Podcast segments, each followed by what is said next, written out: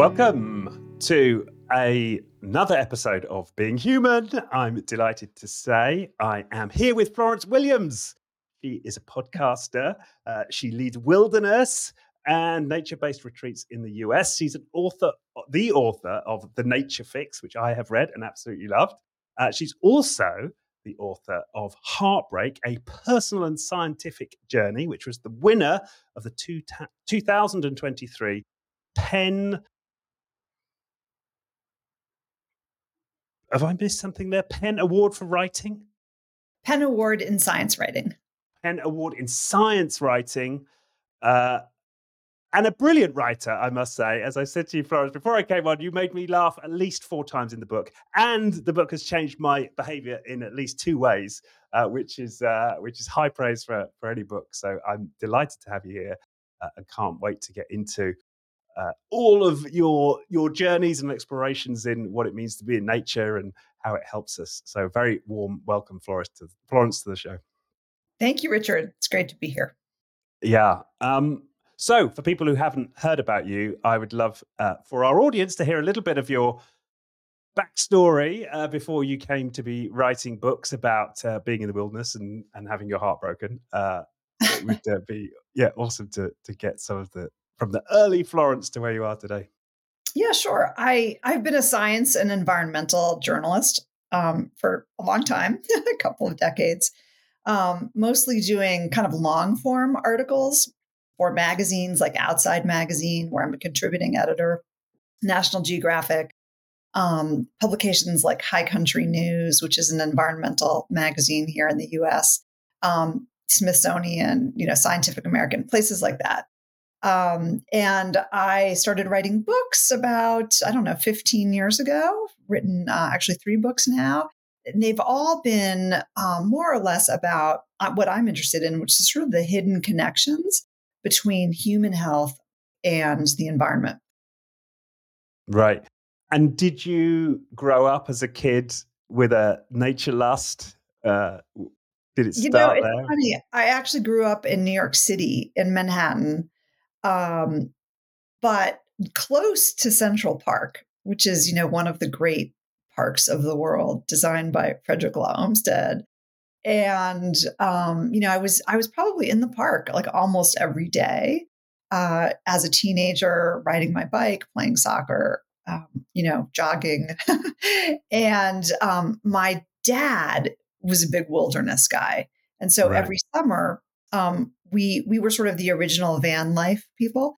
We would load into this 1979 Dodge van with two canoes on the top and a couple tents inside and a mini fridge um, and drive out west. And so we would go canoeing on these wilderness river trips um, in places like Montana and Wyoming and Colorado. So yeah, it definitely got in my blood. And then I moved out west after after college. Right. And and did you also so you said your your scientific interest was in the connection between the environment and aspects of yeah. human well-being. So is that where so where did your is that what you studied? You first studied when you got to college? What? No, not really. I mean, in college, I uh, I was an English major, so a lot of literature, uh, but I was a minor in environmental studies. Um, but in those days, it was mostly policy and economics, uh, things like that. Not a lot of science. Um, it wasn't until I started writing more about the environment um, that I actually got a little bit bored just writing the sort of classic environmental stories of like what's wrong with the logging companies and what's wrong with the mining companies and what's happening to air pollution. Uh, I was interested in what did this actually mean for our cells? What did it mean for our, um, you know, babies? Uh, what did it mean for our psychology? Uh, and so that's when I started getting a lot more interested in the science because I started being becoming interested in learning about human hormone systems, for example, how pollution affects that, how pollution affects our reproductive systems. Um, and then uh, on the good side, you know, how being in nature can help our psychology. Right. And and what were some of the first discoveries you made then that really kind of got you hooked to go deeper into this connection with with well-being and nature? Well, um, about 10 or 12 years ago, my family moved from the heart of Colorado, uh, from the front range of the Rockies to Washington, D.C. And even though I had grown up on the East Coast, you know, I had spent 20 years in the mountains. And so I felt this huge psychological shift in my own mind for the worse. I mean, I got really stressed out making this move, you know, to a big city. And there was a lot of noise pollution. Um, there was a lot of air pollution. Uh, you know, there were these traffic circles that you're all familiar with in the UK.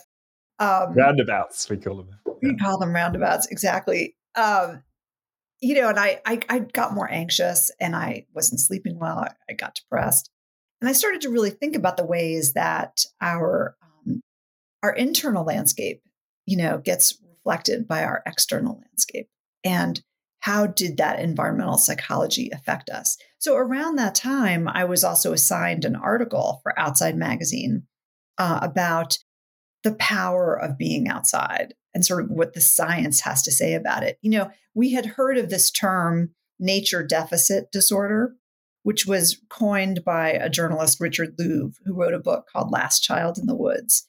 But I was interested to know, like, if there was scientific evidence to this, you know, this idea that when we spend our lives indoors, which we increasingly do, um, you know, what the impact is on our physical health and on our emotional health.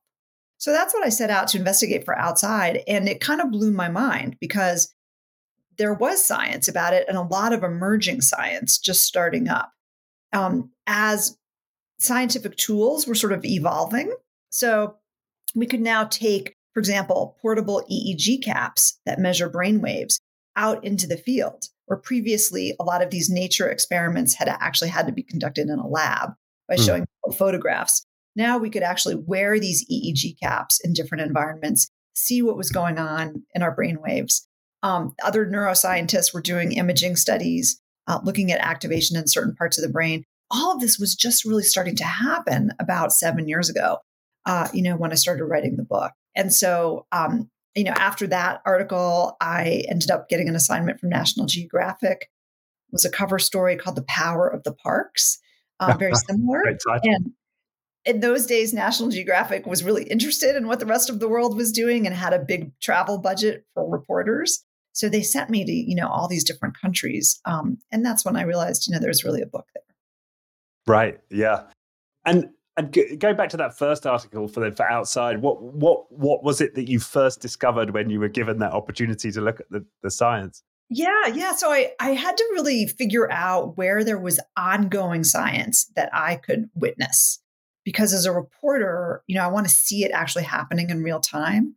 Um, and eventually I found some ongoing studies in Japan, and they were um, really interesting studies measuring people's physiologies. So um, basically taking groups of people out into what they call forest therapy trails in Japan.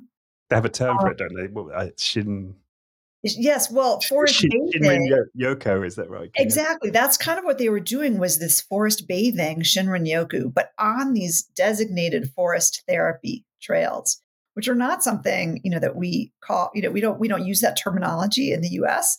Um, so I thought that was kind of interesting that Japan has really embraced this as kind of a population-wide wellness intervention, right? But but a number of studies coming out of Japan. Um, showing that people's cortisol, stress hormone levels drop when they're outside in nature, that their nervous system really enters, you know, a, a calmer, uh, more balanced state. So um, respiration slows, um, heart rate variability shifts in a way to indicate a more restorative state, um, more of a rest and digest part of the nervous system as opposed to fight or flight state that many of us are kind of in a lot during modern life. Um, and also, people were reporting in these studies that they felt a more positive mood after being outside. They were having fewer thoughts of anger and frustration. You know, when I first heard about this, I was a little bit skeptical because I thought, well, they're exercising, right? These people are walking around in the woods. Um, and by the way, a lot of these changes were being found after just 15 or 20 minutes of being outside. Hmm. And they're away from work, they're away from school. Um, but the researchers were trying to control for that by sending groups to also walk around a city intersection or a downtown city area. So they were walking the same distance, they were away from work or school for the same amount of time, but they were really only seeing these positive restorative changes after being in the forest. So right. that was that was really what I ended up writing about was this kind of forest bathing. Um, and that article came out a while ago. It was like 2013, I think. And uh, you know, since that time, of course, forest bathing has become very. The, the article went viral. Um, I think they called it something like "Take two hours of pine forest and call me in the morning." Uh, um, and now there are you know thousands of guides uh, who have been trained outside of Japan, uh, including me. I went and got training during the pandemic, which was fun. So I now lead forest bathing. right. And what was your first? Ex- did you did did you go to Japan and experience Shinrin Yoku? I did. did just talk us through that. Then talk us through your first experience of forest bathing. Yeah, so you know it was interesting. I mean, Japan has some really beautiful national parks, um, beautiful hardwood forests. Um, there are a lot of hinoki cypress trees there, which um, scientists are also studying, and I ended up reporting on some of that for the story um, where uh, immunologists, for example, like Dr. Qing Li in, in Japan, is um, actually measuring what's happening to our immune cells when we're in the presence of these tree compounds, these aerosols that smell wonderful. You know, I sort of describe it in the book as a combination of Christmas tree and VapoRub, you know what VapoRub is, it's that. Yeah, I know that. Yeah, I can remember it from a kid. Yeah, on your chest. If you. Yes, it's this yeah, really lung clearing, right? Mm. Invigorating. Yeah. Um, but it turns out, and and when and what, you know that after being in the woods for a couple of days, um, our killer T immune cells increase about thirty three percent, and those are immune cells that are really important for fighting viruses. Uh, they're important for fighting cancer um, and all kinds of of illnesses, trees seem to emit these aerosols also as an immune defense, right? So they help protect mm. the trees from fungi and so on. So it's really interesting that they also seem to act on the human immune system. I, that blew my mind. Uh, who would have thought? And and uh, you know, so so one of the ways Dr. Dr. Li sort of figured this out was he he actually basically locked people in hotel rooms for three days and in half the rooms, he misted this Hinoki cypress oil in a mister. And in half the rooms, he just misted water vapor. And then he analyzed people's immune cells. And again, it was like this big increase, significant increase in immune cells in the people who were exposed to the Hinoki cypress essential oil.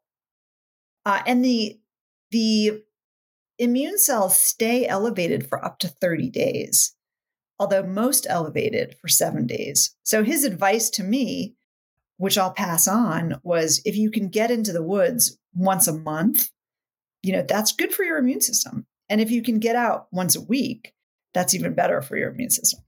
Right. And, and I talked about behavior change from you, but one of the things that I bought, a, uh, you know, a mister for my room and I put cypress essential oil in it.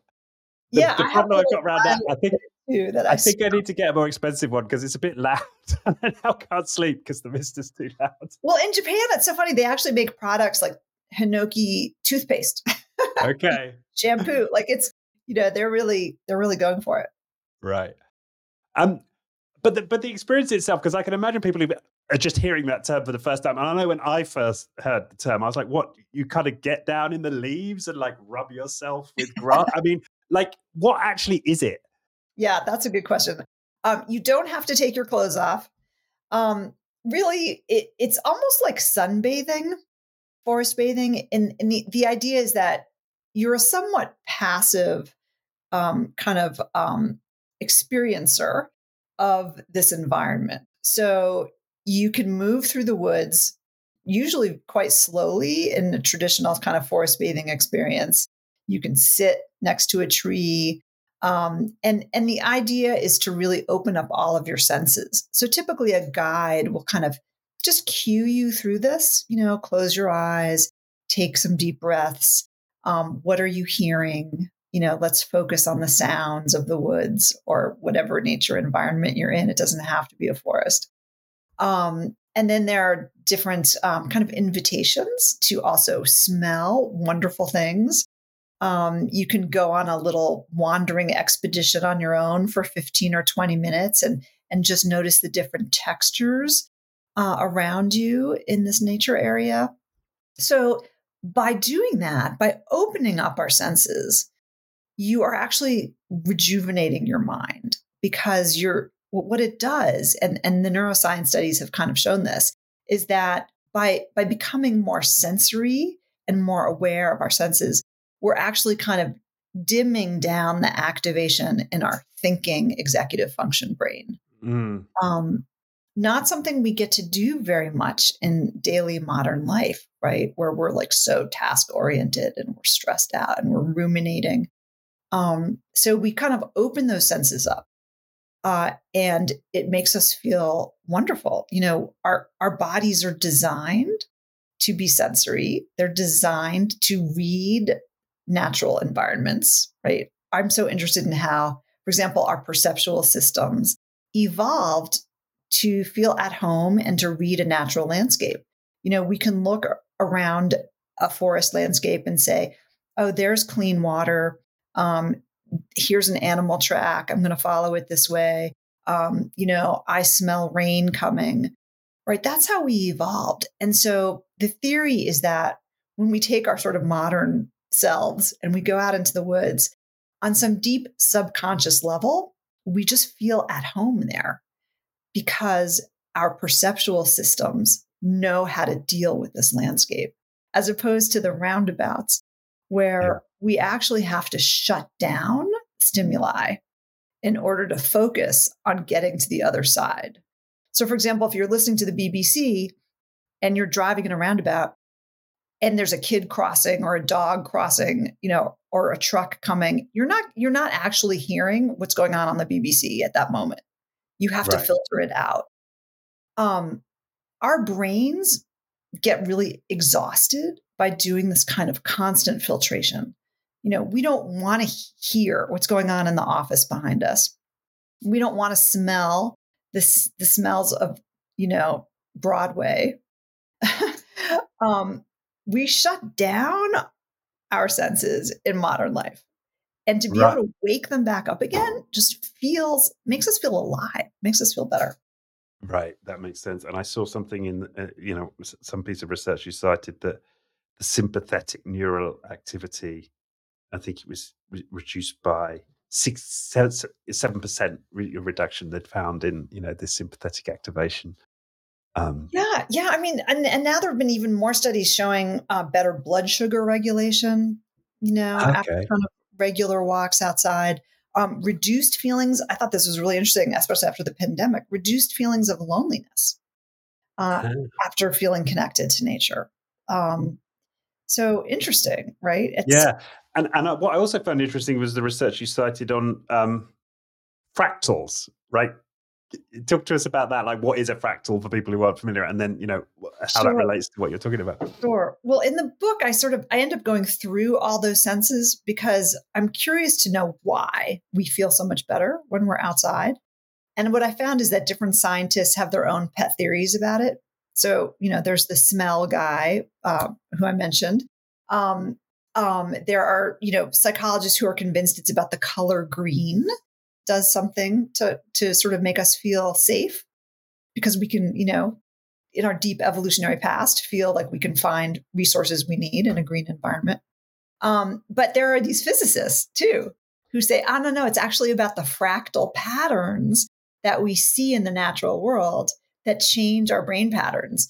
Um, so, a, a, fractal pattern is a pattern that repeats at different scales.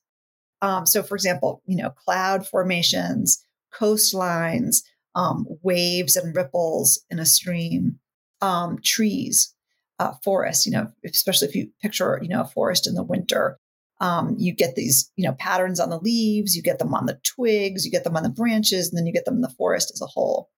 So our brains according to the neuroscience, our brains do engage in a really positive way when we're seeing these fractals. Um, and you know, if you remember those screensavers, right from from the '90s, you know, that mm-hmm. go like that, um, they kind of do. They they're they're calming and they're kind of um, you know relaxing. So um, yeah, so that's oh, oh, and and I guess you know one of the guys who one of the physicists who kind of has has done some research with this also discovered that Jackson Pollock painted in fractal patterns, hmm. and mm. um, you know there was something about him in particular. He was really attuned to these patterns that are found in nature. And people who have tried to imitate Jackson Pollock's um, have not been successful actually in in in making fractal patterns on the canvas. And so it's one of the ways they were using to find fakes, which I think is really interesting. Oh, fascinating. Right. Yeah. But that also struck, struck me as something that's having immediate practical ac- application. I mean, all of us could seek to make our workplaces more full of fractal patterns, you know, in the in the art that we choose, our homes or our workplaces, and, and just more like a quick win, right? More biophilic in general. You know, mm. if we bring more houseplants in, if we work by a window where we can look out onto fractal patterns, see the sky, see some trees. Um, you know, there are there are many ways that we can make our indoor environments um, more conducive to feeling some of these restorative effects. Right, right. Um, yeah. And then, so so you started with your research in Japan, and that was, and actually, before I read your book, I the only research I was familiar with was that which had been done in Japan. But it turns out we've been doing it in Europe. I mean, even on on my doorstep, doorstep in Scotland. So yeah, so tell us a bit more about your your sort of adventures in Europe and what we're discovering yeah, here? so um, I was really interested to spend some time in uh, Wales and um, in Scotland. I went to a forest preschool that I visited there, um, and there's a there's a lot of data coming out of these forest preschools. You know that the kids who go through these programs, um, and by the way, in Scandinavia, it's about one in ten kids, so it's pretty common. Mm-hmm. you know that they end up um, a little bit behind their peers on measures of reading and writing, you know, in, until about third grade when they go to, you know, conventional classrooms and sort of catch up. But they're ahead of their peers and they stay ahead of their peers on measures of social and emotional regulation. Um, they're healthier in terms of their um, microbacteria on their skin, for example. They're less likely to get colds. They're less likely to have asthma. Um, they perform really well in groups and in teams. Um, they seem to have more self esteem as leaders. Um, they are curious about the world around them and they're encouraged to learn through exploration. So, this one forest school I visited in Scotland, um, someone found a dead frog, you know, in the in the forest, and so the curriculum that day was um, creating a, a sort of lovely nature funeral for the frog and talking about cycles of life and death. And, you know, as you can imagine, the kids are fully engaged in this. Um, they are jumping in puddles and they're climbing trees and um, they're counting pebbles. And you know, even though it seems like sometimes a harsh environment because it's rainy and cold, often in Scotland and Scandinavia, um, you know, the kids are kind of learning to help build fires and they're popping popcorn in the fires and um, they're even helping saw rough parts of down trees to make them friendlier to play on.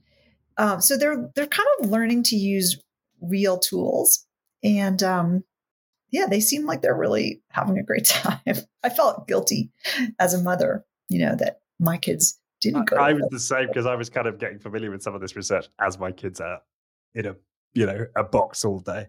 So yeah, I had similar similar feelings. Yeah. Um, but that yeah, which just but does motivate me to get them out much more weekends but yeah. you know, for adults too, there's just just a lot of emerging science. So in yeah. Finland, um, some research has found that people who spend a minimum of five hours a month outside in nature spaces, which, you know, equates to about 30 or 40 minutes twice a week, those people can prevent mild depression. Yeah. Um, they feel more optimistic. They have a better uh, sense of uh, energy and invigoration uh, in their lives. And um, since then, uh, there's been another study in the UK showing that two hours, a uh, let's what is it, two hours a week of time outside. So eight hours a month. You people in the UK seem to need a little more nature because maybe you're more stressed out than people in Finland. But that two hours a week is kind of the sweet spot for um, psychological and physical health. Right, and that's in nature. Yes, but nature sort of broadly defined, right? So it can be coastlines, um, you know, green areas, um, gardens. Uh, there, are, there are lots of ways to define nature. Uh, it doesn't have to be, you know, the Rocky Mountains, which is. And do, do parks count? Yeah. Yeah, and and well, I found some interesting study, some research you cited in Glasgow, right? But but the state of the park matters, right? How wasn't said there's some research they looked at where if the park wasn't well kept. Yes, because um, some of these parks in Glasgow were had been sort of taken over by hoodlums. You know, there was drug dealing and um, um, you know lighting the wheelie bins on fire and stuff like that. And so, just a lot of people didn't go to the, the parks. They didn't feel safe or friend. You know, they didn't feel like friendly spaces. Um, and women especially will, will, not go into parks uh, by themselves unless they feel safe. And so um, one of the experiments in Scotland has been to improve the quality uh, and safety of some of these woodlots. Uh, and then, uh, you know, uh, and, and they're measuring how people feel now in those spaces. So I think that's really interesting science. And um, it, it looks like the, the beneficial effects are especially eh, salient for people at the lower ends of the socioeconomic status. So wealthy people in general have a lot of other resources. Um, you know, they can afford great healthcare. They can afford to belong to the golf club. They can afford living in neighborhoods that have wonderful, you know, courtyards and things like that. Um, but you see these huge benefits for uh, people who live in public housing, where the public housing is closer to green space. Um, it's the equivalent of making more money if you live on a block with a lot of trees uh, or near a park. So right. they call yeah. it like an equigenic effect. It helps equalize the benefits for people. Right. Right, and I, and I saw something that just just living near a park, even if you don't use it, has some benefit, right? Yes, that's right. Which is which I thought was extraordinary. Fascinating to delve into into why that. Yeah, is. who knows what that's about? It could be partly about uh, buffering noise pollution buffering air yeah. pollution, um, views out the window, which we also have data on for helping people feel yeah. stress reduction. Yeah. The other thing I took away from the book, which made total sense to me, was this this forecasting error we make when it comes to spending time in nature. Could you tell us about that? Yes, there was a study uh, at the University of Toronto uh, in Canada um, asking students to uh, predict how happy they would feel after walking across campus through trees and grass or walking across campus through the underground tunnels and um, and then they kind of measured you know their state of minds before and after and uh, you know it turns out that people felt much better after walking outside it, it, amongst the trees but they didn't predict that. Right. And so sometimes I think we we sort of discount, you know, the really beneficial effects that nature can give us, uh, and we tend to overcount, um, you know, watching TV or um, eating ice cream. Uh, I mean, those things are nice too, but but it turns out nature has a huge impact on us. Yeah. yeah, and we're just not very good. I think well, we're not very good at predicting how we'll feel, but we're also not very good at asking ourselves and tuning in how do I feel after that walk? Mm. And so I really encourage people to do that. You know, if you are spending time outside, check in with yourself and see if you felt better, you know, than when you started. Um, notice which features of nature make you feel the best. So for some people, it may be bodies of water. You know, for other people, um, it may be, um, you know, a, a, clear golf golf lawn, um, or it may be a forest, or it may be spending time with flowers. Um, you know, in a greenhouse. So just cue in a little bit. Notice, stop, and notice which are the parts of nature that make me happiest. Yeah, yeah, that that yeah that that makes sense to me and and also what I found armed with that knowledge is if I if if the voice in my head, oh, it's rainy or it's windy, it's it's, it's like, yeah, but you you're gonna get benefit of it. It's it's more like treating it like a vitamin pill or some medicine or something. Like turn off the part of you that says, oh yeah, but I might not like it, and just really remind myself, no, no, this is, is very good for me. Well, that's a good point because one of the studies took place in Michigan in the winter um, when it was blustery and cold and people really didn't want to go outside. Um, but it, after they went, it turns out their short-term memory was better, um, and their um, let's see what else was better. Their like attention to tasks.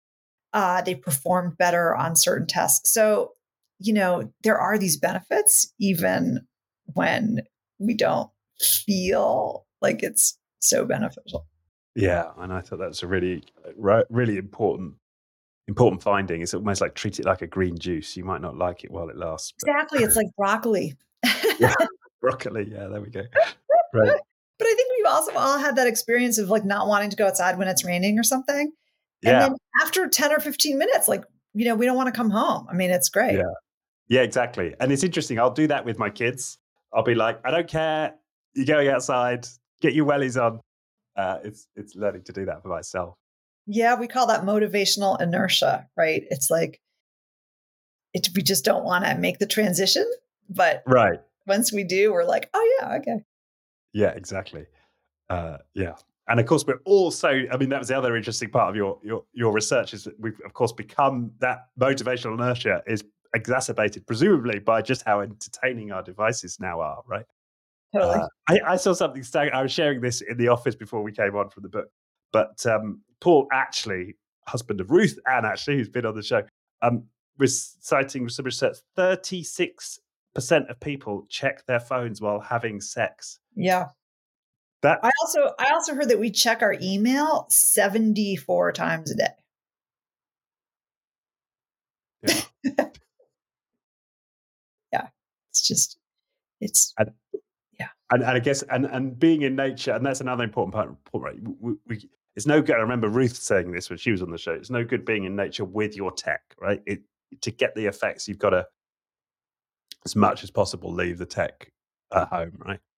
I so I think that's a little bit debatable. Um, it depends how you're using the phone. Um, I think we've also found that you know people like taking photos, uh, of course, on their phones uh, well, we know for Instagram, but but also sometimes to help identify, you know, a particular plant or bug or something like that. Um, it can, in some ways, maybe help cue us into beauty if we know we're taking a picture of something.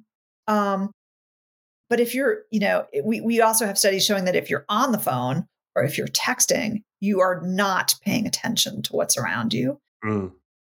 So uh, one study showed that people who were on the phone while walking across an arboretum um, noticed as little in the arboretum as people who didn't take the walk at all. So when they were asked to recall what they saw, they it was like they hadn't even taken the walk. Right. yeah. So take your phone, but not at the expense of paying attention to what's around you. Put it in your back pocket and only pull it out occasionally. If you want to, if you want to discover if that mushrooms edible. exactly. Well, even there, be very careful. yeah, I'm getting my kids. That's one of the things I've found actually. A great way to engage my kids is getting them mushroom hunting. And is this, can we eat this one, Daddy? Can we eat that? I love mushroom hunting. I'm, so I'm with you. Yeah, yeah, yeah. Um, fantastic. Um, well, the other thing, which I have to say, I've not read your book on heartbreak, but as you were saying before we came on, it it, it has some links. So I wonder if uh, yeah. we we could explore a little bit, you know, what you you know the story of, of that book and you know yeah. how you come to write a book about heartbreak and, and perhaps some of the links to to nature and how it can help yeah thanks so much for asking me about that um, the book just came out last year and it's really about um, my experience of a really difficult divorce after a 25 year marriage um, and so i became much more interested in grief and trauma and how to recover from that. I, I, do talk about that a little bit in the Nature Fix book. I have a chapter, for example, on veterans, uh, you know, who have post traumatic stress.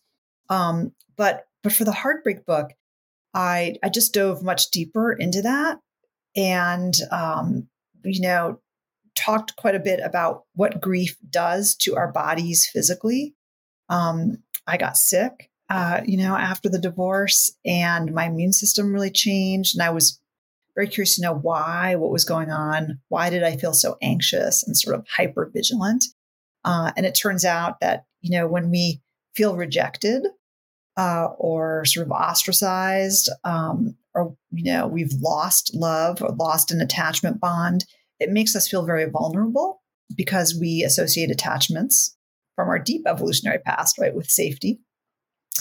And so our bodies, in some ways, respond as if we've been kind of left alone on the savannah and we become very kind of conscious of danger um, and so that's that's not great for our immune systems you know when it persists uh, increases inflammation i actually checked my um, uh, immune cell markers checked my genetic markers uh, transcription factors in my immune system to see how they were changing over time after the divorce and to see if there was anything I could do to make myself and my cells, um, you know, return to normal.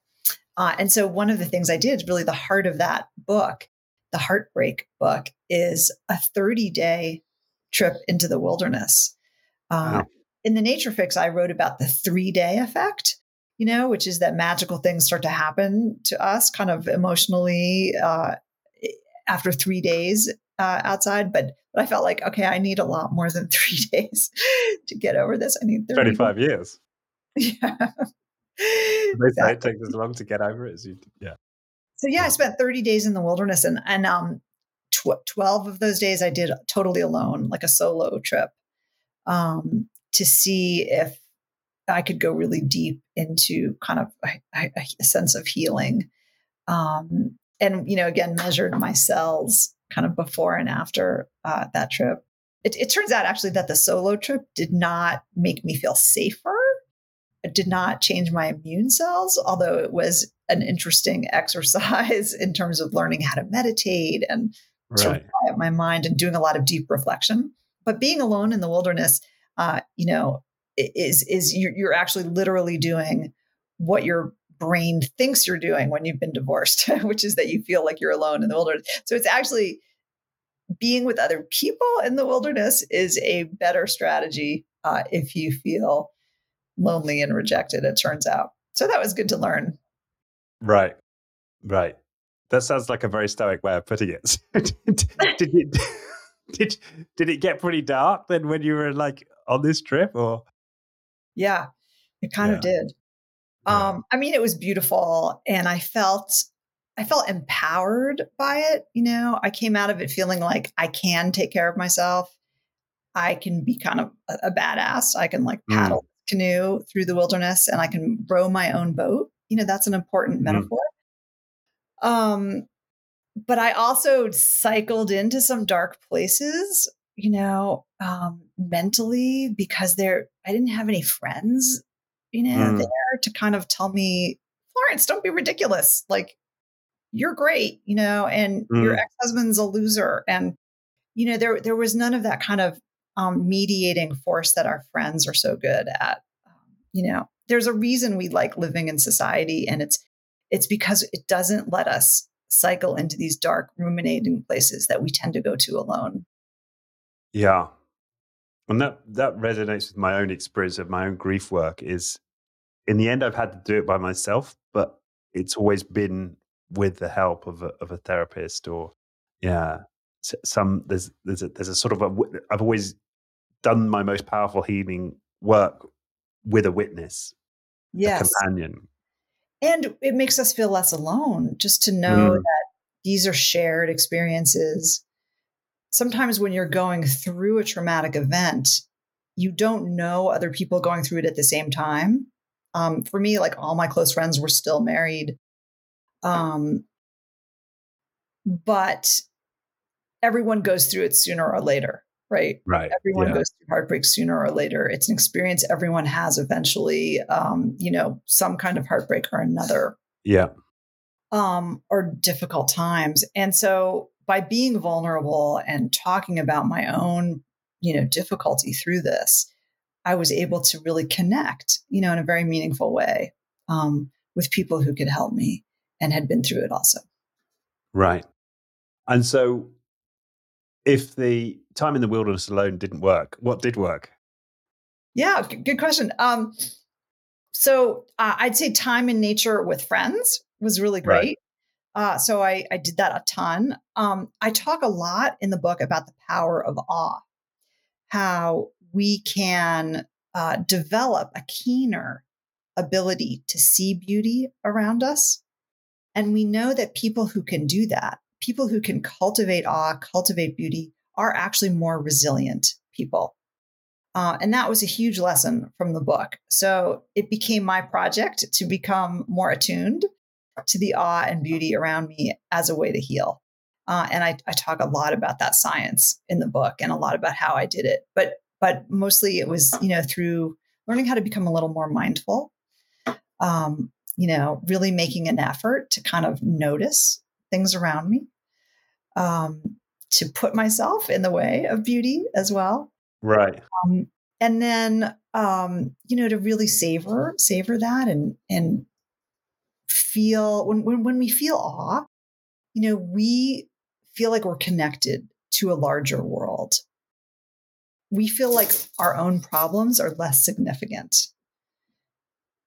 Uh, at one point, I was walking through the woods and I was kind of, you know, thinking something, you know, kind of disturbing and distracting. And all of a sudden, this great horned owl like flew right in front of me on the path.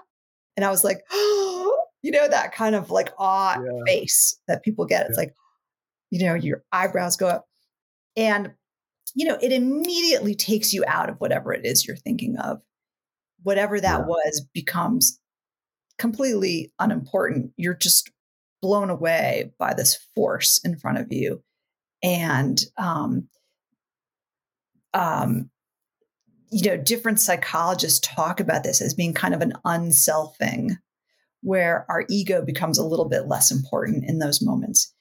Very very significant uh, for our mental health to feel like oh yeah there's a world outside of my head and it's an incredible world and i want to see it. Right. Yeah. That and it and and I'm guessing there's a relationship with there to the extent of you, we need to feel safe enough that we're open to sort of surrender to the to this awe. Yes, uh, safety is a very important part of healing. Um, yeah. But I think being in nature and feeling connected to it can also help us feel safer, right? Because it yeah. helps calm our nervous systems down in that way. Um, but you know it, my project to kind of find awe took me in some interesting directions. So for example i did some psychedelic therapy because there has been some research suggesting that the pathway for why psychedelics can be so helpful for some people after trauma is because it puts them in an awe state. Okay. So uh, you know they're seeing you know the connections of the universe right? And and I had a very powerful and beautiful experience taking psilocybin, you know, which is uh, magic mushrooms, basically, um, where, uh, you know, I saw myself as a tree. and um, I saw my ex as a, a constricting vine around right. my trunk. And I had this very powerful realization that I needed to unwind him really from my heart in order to grow into this beautiful tree that I wanted to become. and then, you know, I also felt like I was like one particle of light amongst millions of other particles of light in the universe and we're all made of molecules. You know, it was like it was profound and um very helpful. It ended up being one of the most helpful things I did because it made me feel less afraid of the future. Um, and it helped me, I think, separate, you know, from this. Mm. Wow. Yeah. Wow. Yeah. And what a beautiful tree you are. Thank you. and still growing, right? still growing. Yes. Yeah, that's that's really powerful. And did you find after that experience then that your facility then to be in awe was was increased then? You could kind of get into that groove more easily. Yeah, absolutely. Um, and I try, I, I try, I tried and still try to sort of recapture some sense of that through meditation. Right. So I have deepened my own meditation practice um, since you know the heartbreak, but also especially since that experience because it is known to be one of the ways you can kind of um, you know attenuate the effects um, or elongate the effects um, of feeling connected to mm. to the world around you. I think that's one of the you know deepest benefits of meditation, right? Is this sense of unity and belonging um, that we can find. Yeah, yeah, and just as you described that, I think yeah, I, I, I, resonate a lot with that because I, I, meditate, you know, twice a day, and yeah, oh, I feel that all. But I have to say that the most there's a, I went on a canoeing trip with my kids recently, and and we caught we at dawn we caught this bat, barn owl hunting, and me and my son were both like, yeah. So there is.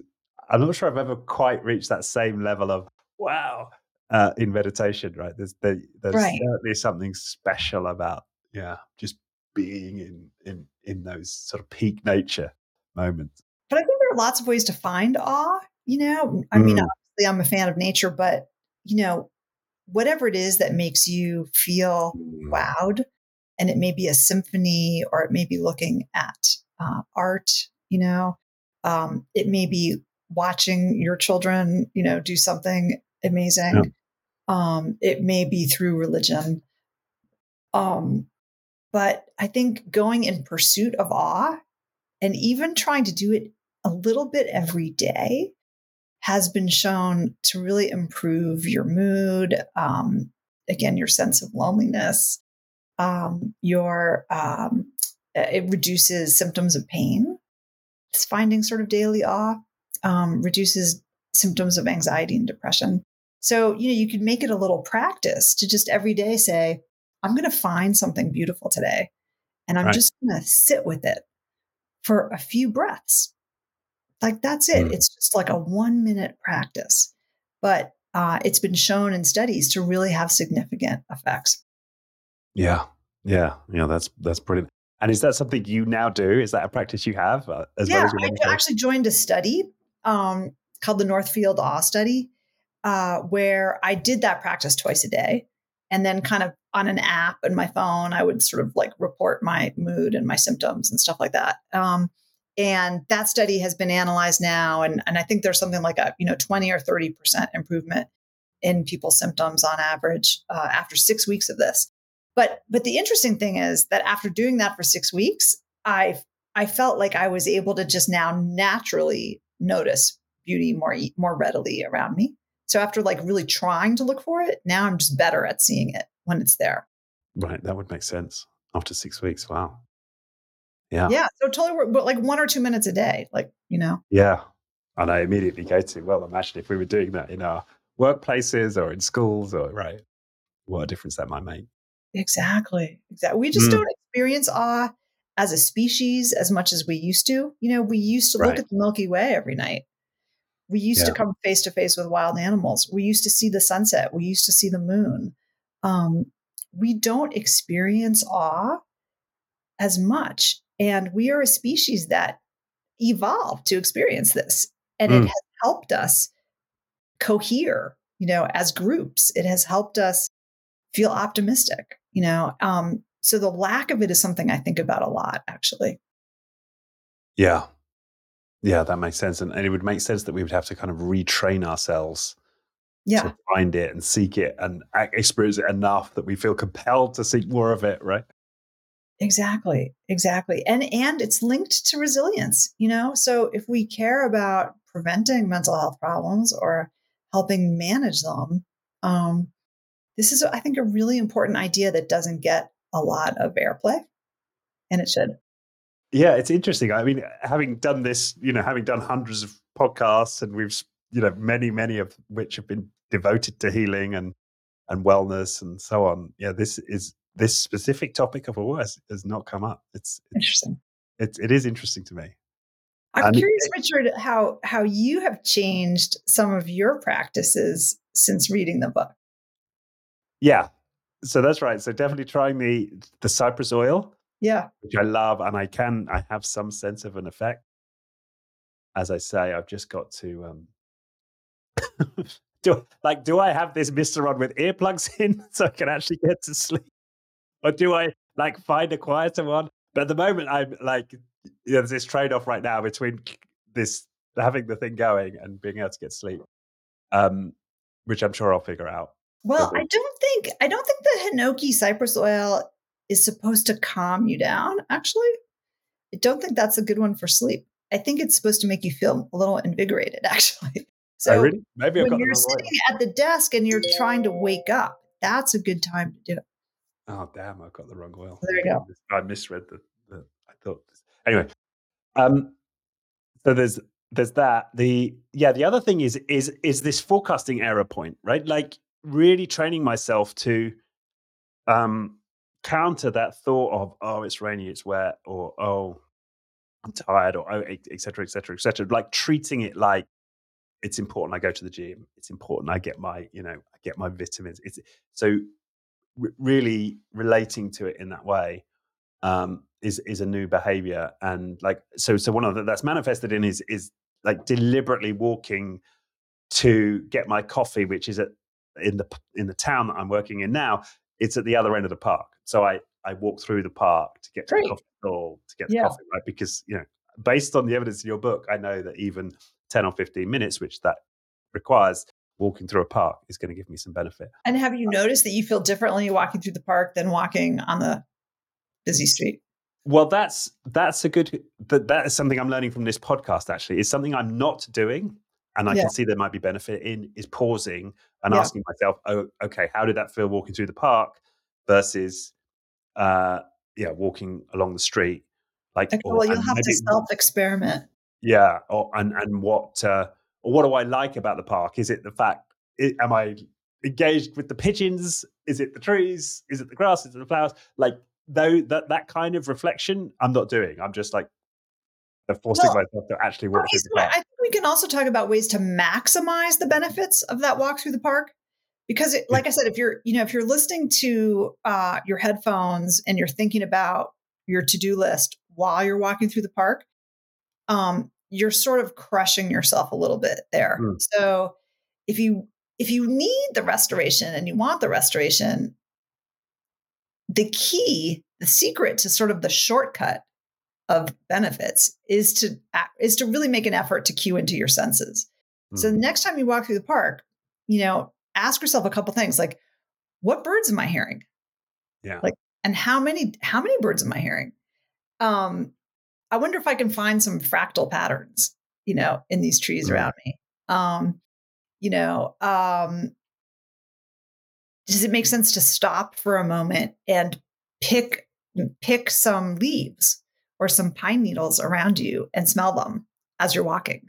Like that is a shortcut right there to a change in mood.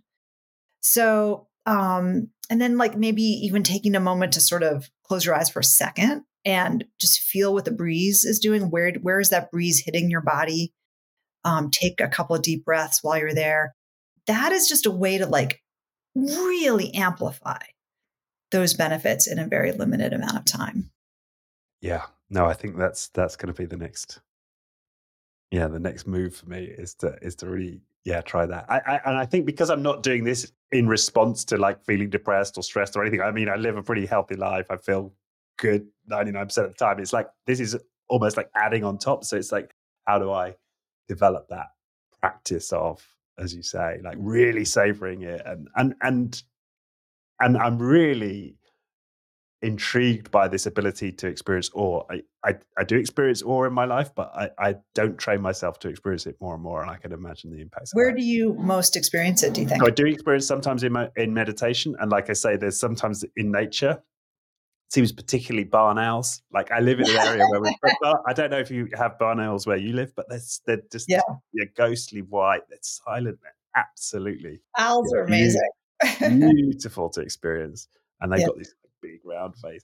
Uh, so yeah, so I, I, definitely get it when I watch barn owls Hunt, um, but uh, without fail. But yeah, that so that so I, I and your books help me to kind of recognize that that is what I'm experiencing and having a label for it. And yes, I'm in awe.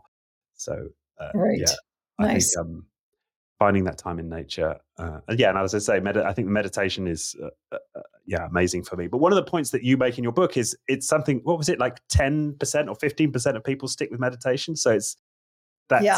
that's not like available for most. And it wasn't available for me for my entire twenties and most of my thirties. Right. It took me like over a decade of trying to get into meditation and failing right before I got into it.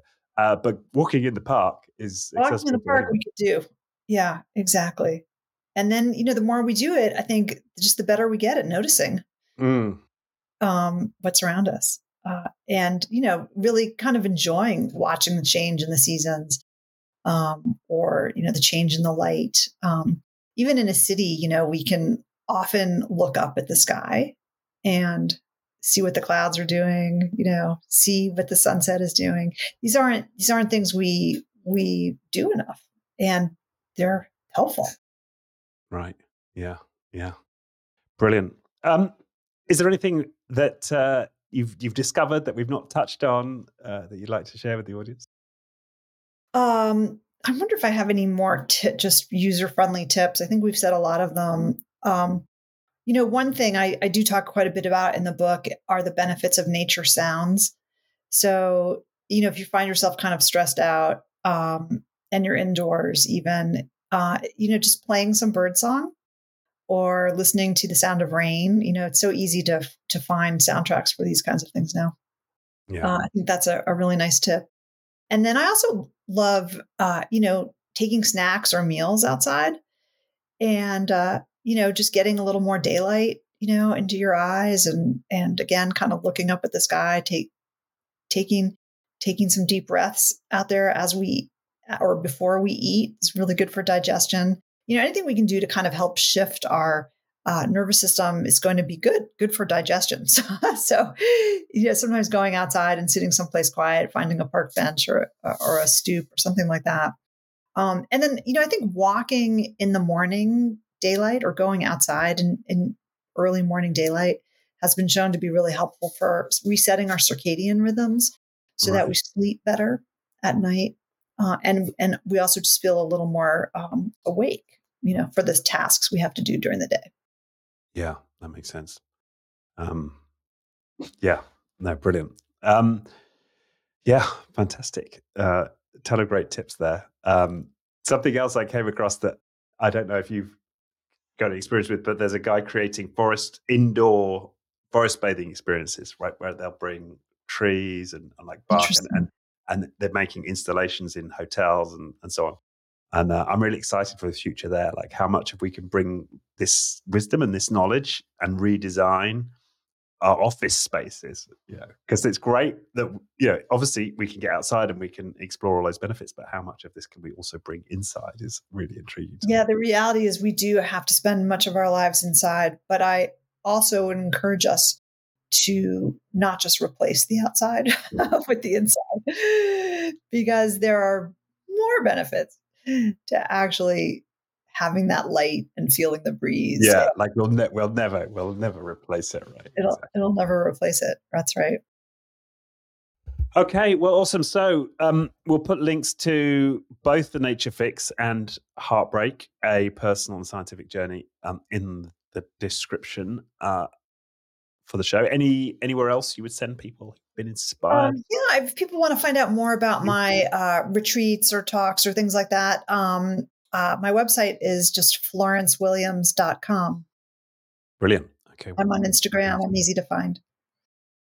Fantastic. Well, thanks again, Florence. This has been amazing. Uh, yeah, keep up the great work. Uh, yeah, you've certainly inspired me. I'm hoping this will inspire many more. Uh, yes, it's been a pleasure.